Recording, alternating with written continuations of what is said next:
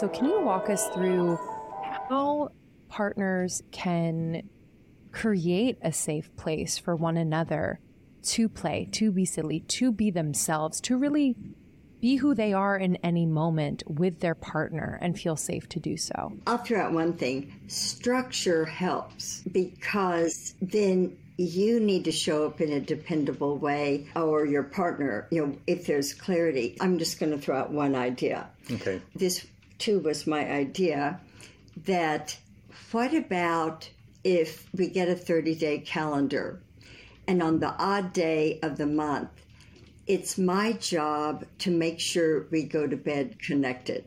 If there's any rupture during the day, I must, no matter how mad I am, I must stop and go fix Harville a cup of decaf and sweeten it exactly like he wants it. I have a foamer of hot milk and or I go and get him a rose, give him a rose or some chocolate and just go, honey, sorry, you know, if there was any problem today, I'm really going to try to do better tomorrow.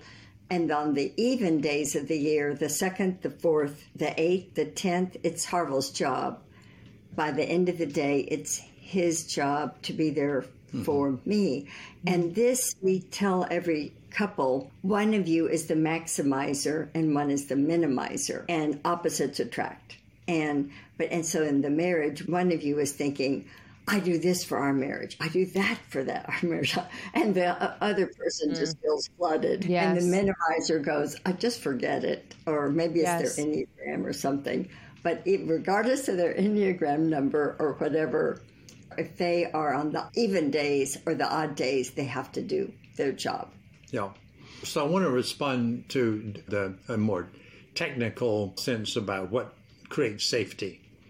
And it's actually a very challenging thing to create safety because, and, it just occurred to me, I want to do a sort of a historical two or three sentences about the brain. Helen talks about, usually talks about the brain, but that we as a species, as human species, developed a paranoid brain over the millions of years before we developed civilization and had uh, security forces and police forces and buildings with locks on the door.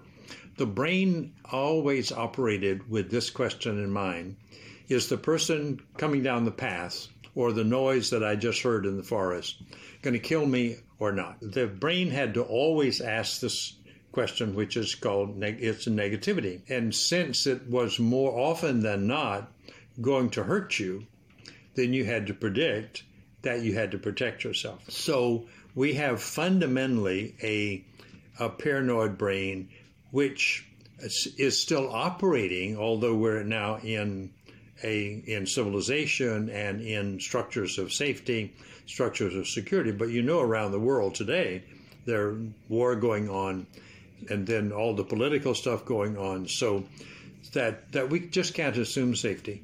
So Helen and I've been working on how do we make safety happen given the way the brain is structured. And what occurred to us about 30 years ago, and you've seen it in our books, is the dialogue process. And what we say to everybody is you have to learn how to talk differently. That the fundamental way, along with that brain developing whether or not it was going to survive, it also did not develop listening capacities other than for signals of danger or mating. Those were the two things you mm. had to listen for. Is this going to be a mate or is this going to be an enemy? And so listening as a capacity did not evolve over historical time.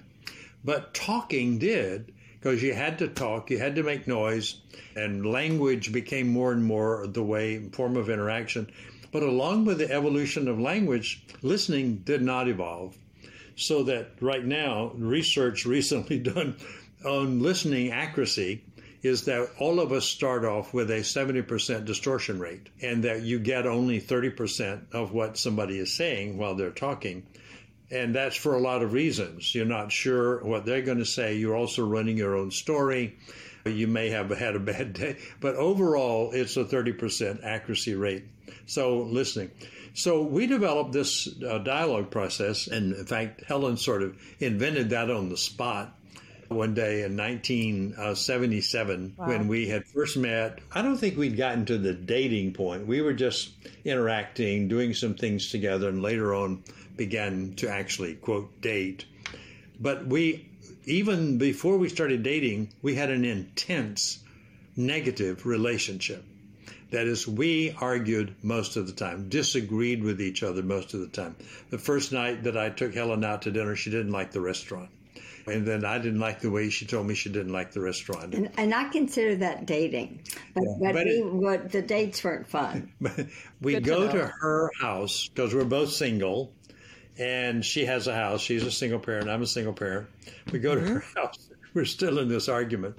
And all of a sudden, Helen says, Stop! One of us talk, one of us listen, and take turns. And it calmed us down. And I'm a therapist at that point. I have a clinical practice with couples.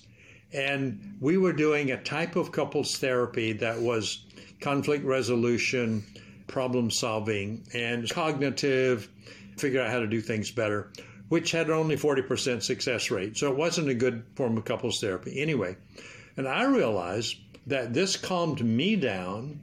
We did do what Helen said, took turns, and we weren't doing mirroring. We just took turns talking. But I took it to my practice and set couples up. In fact, turned them for the first time and said, Y'all look at each other. Mm. Now, one of you talk and the other one talk and then I began to ask them, how did, so how is this working for you? Because that was radical. Because usually they look to the therapist and the therapist, and they tell the therapist the story and the therapist then interacts. What do you think about what Mary is saying? Or how do you react to that, Peter? And all of which, and now I look back, is worthless, worthless kind of therapy.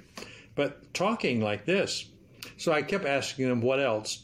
So the long story is that couples began to fill in the blanks. I would like for him to tell me what he's hearing. So I came up ultimately with the word mirroring. Helen and I would talk about so when they started mirroring each other back, and that it finally evolved in to I'd like for them to see my point, you know, to do validation. Am I making sense? And maybe express empathy. That took about, I don't know, six or eight years for all of those pieces to emerge as the dialogue process. So now we would say to the question of safety, you have to give up monologue, which is what Helen and I were doing. We were doing parallel monologue, yelling at each other. But then when we went to, to just one talking, the other talking, that was still parallel monologue. We just weren't yelling. But you got to move to the point that what is sent is mirrored back accurately. And when I hear back from you that you are getting what I'm saying, that regulates my neurochemistry so that my cortisol level goes down and my endorphin level begins to go up. So that I have a neurochemical change. When I have that change, I'm beginning to feel safe with with Helen or whoever.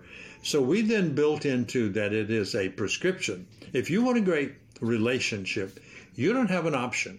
You have to give up monologue, parallel monologue. You certainly have to give up yelling at each other, taking turns yelling at each other. And you have to go into talking and listening in a specific way. And the definition is that it becomes a safe conversation, which is talking without criticizing. And you know how hard that is, because usually we talk and we have a little edge. You need to really hear this. Listening without judging which means when your partner is talking, usually running a little narrative about that didn't make any sense, Wonder where he got that. You have to listen without judging, meaning you have to turn off your internal uh, engine, turn it off, and start receiving without thinking about it. Just receive it. And connecting then, and that's the only way you can connect beyond your differences, and in fact, difference is the only thing we disconnect about. That's the only problem couples have is inability to accept each other as different or to accept differences. Like, is it hot in here? Well, no, it's not hot in here. It's cold. No, it's hot. We have a difference and we can fight over that. But the fight is not about the temperature. It's about who's right. And it's that simple. It's just embarrassing. Yes. It's embarrassing that it's that simple. But safety is the ability to engage in a dialogical process. Then there are three other steps that we'll get to because that's the central question. If I could just talk about it's simple. It's simple. I call Harville a genius at simplifying the complex. And he does. Mm. And let me just say one thing about what he just said about dialogue. Very first and very quickly, when we teach these days, we tell people we have a new definition of a relationship. It's not a person and a second person with a history. It's we take pains to say it's two people and the space between, mm-hmm. and people go, "Well, that's stupid. Nothing's there." Just the air. space between is energy, and it's not the words.